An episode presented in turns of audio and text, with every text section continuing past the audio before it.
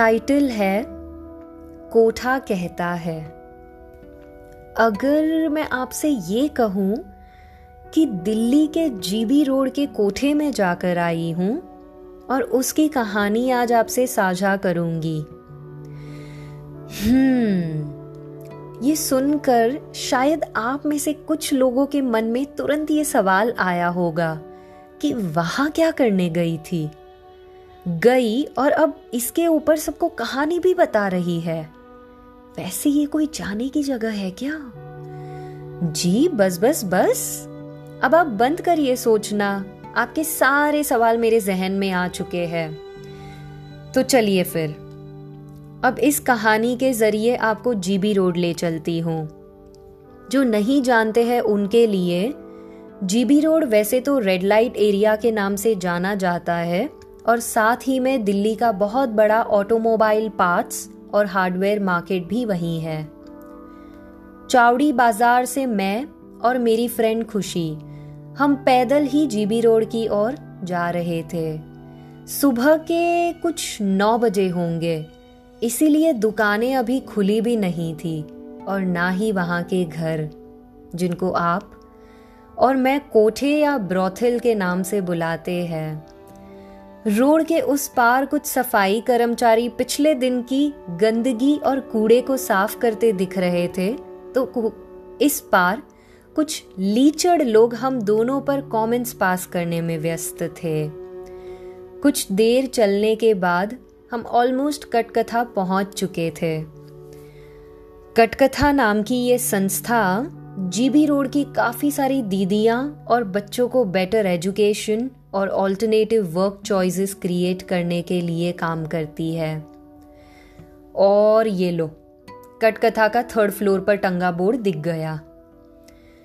Entrance से ही काफ़ी colourful और हार्टनिंग पोएम्स कोट्स और हैंडमेड ड्राइंग्स नज़र आ रहे थे। हम उन क्लासरूम्स में गए जहाँ दीदियों के बच्चों को पढ़ाया जाता है।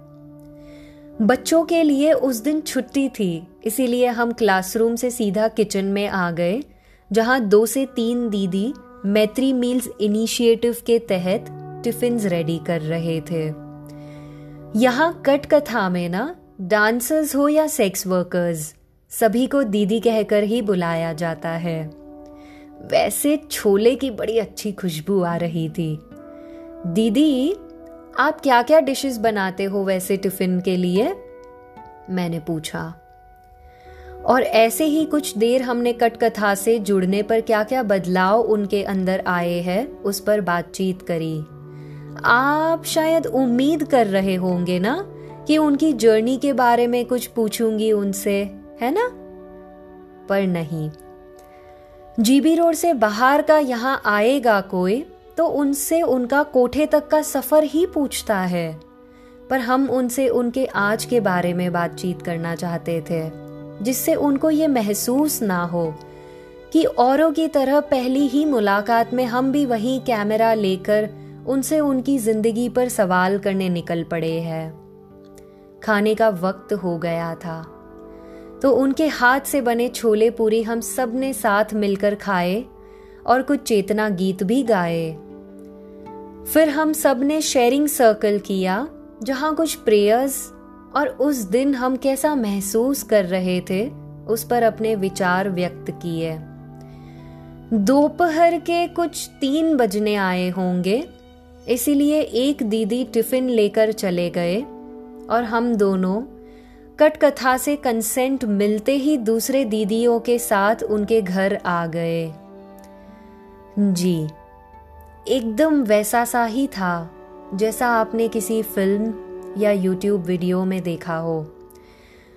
दोनों साइड पुरानी दीवारें, लंबी सीढ़ियाँ और अंधेरा। मोबाइल का टॉर्च ऑन करके हम डबल स्टोरे बिल्डिंग के कोठे में पहुँचे, पर उनके मन का जो भाव था ना, वो वैसा ही था, जैसे घर में कोई मेहमान आए हो। आमने सामने दो घर थे इसीलिए काफ़ी दीदियाँ हमसे बातचीत करने आ गए। ये लीजिए नींबू पानी, एक औरत ने आकर कहा। कैसे वहाँ लाइन में कुछ कोठों में गाने और डांस की महफिल जमती है, उस पर बात होने लगी, तब मैंने पूछा। दीदी, यहाँ आज भी वही घुंघरू की झनकार और तबले की रौनक होती है महफिल में? दुखी होकर दीदी ने कहा। अब कहाँ? अब वो शाम होते ही समा ढलती हुई दिखाई देती है। वैसे हमारा काम ही नाचने गाने का है। हमारे पूर्वज भी यही करते थे। पर अब हम अपना क्या बताए? बच्चे को बड़ा करना है, पेट भरना है। तो ना चाहो, पर फिर भी वैसे काम करने ही पड़ते हैं। किसी ने कहा, बड़ी गंदी दुनिया है हमारी। तो किसी और ने कहा, अब तो यही हमारा घर है। तो किसी तीसरे ने कहा, अब तो यही ज़िंदगी है हमारी। मैं उस कोठे के छोटे बच्चे को खेलते हुए देखकर बिना आँखें झपकाए ख्यालों के चक्र में खो सी गई कि कैसे कोठे की छोटे कमरों में ज़िंदगी फंसी सी हुई है। नए ज़माने में आते ही कल्चरल बाज़ार इतना बदल गया कि नाचना गाना, यानी मुजरा जो एक समय में रॉयल और लैविश लाइफस्टाइल में गिना जाता था, वही आज के प्रोग्रेसिव समय में कितनी चीज़ों को लेकर हम छोटी सोच वाले हो चुके हैं। हमारे अपने सर्कल ऑफ़ थॉट्स और लाइफस्टाइल्स को ही एक्सेप्ट करना जानते हैं। और कितनी आसानी से हम किसी भी चीज़ को या किसी इंसान को लेबल दे देते हैं।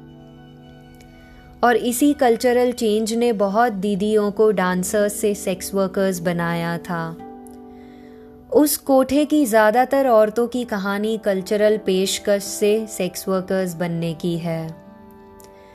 हर किसी का अपना दर्द, अपने समझौते और ज़िंदगी से अपनी जुस्तजू थी।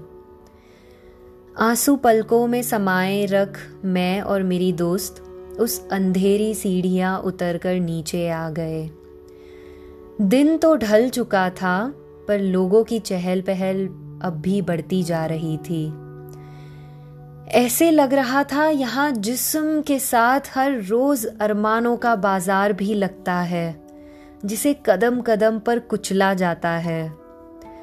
आसपास कुछ खंडर इमारतें भी देखी जिस पर ना जाने कितने सालों से ताले लगे हुए थे। लग रहा था वो भी अपनी कैद होने की कहानी को चीख चीख कर मुझे बताना चाह रहे थे। उन इमारतों ने इस बाज़ार को बदलते हुए देखा है। वो कहना चाहते थे कि कैसे एक समय का मुजरे का रंग मंच आज जिस्मानी लेन देन का विशाल बाज़ार का रूप ले चुका है। इसको लिखते वक्त आज का सबसे बड़ा पैंडेमिक यानी कोविड 19 ने उस दिन के विचार चक्र को तुरंत ब्रेक कर दिया। कि सोशल डिस्टेंसिंग और मास्क के समय में लाखों औरतें और उनके बच्चे कैसे गुजारा करेंगे? अगर चंद एनजीओस को छोड़ दूँ मैं तो आप, मैं, हम में से क्या किसी ने भी इनके सर्वाइवल के बारे में सोचा है? नहीं ना? पर आपसे दरख्वास्त है मेरी कि सोचिएगा ज़रूर। और अगर आपके पास कोई ख्याल आए तो मुझ तक पहुंचाइएगा ज़रूर। बहुत बहुत शुक्रिया। फिर मुलाकात करते हैं।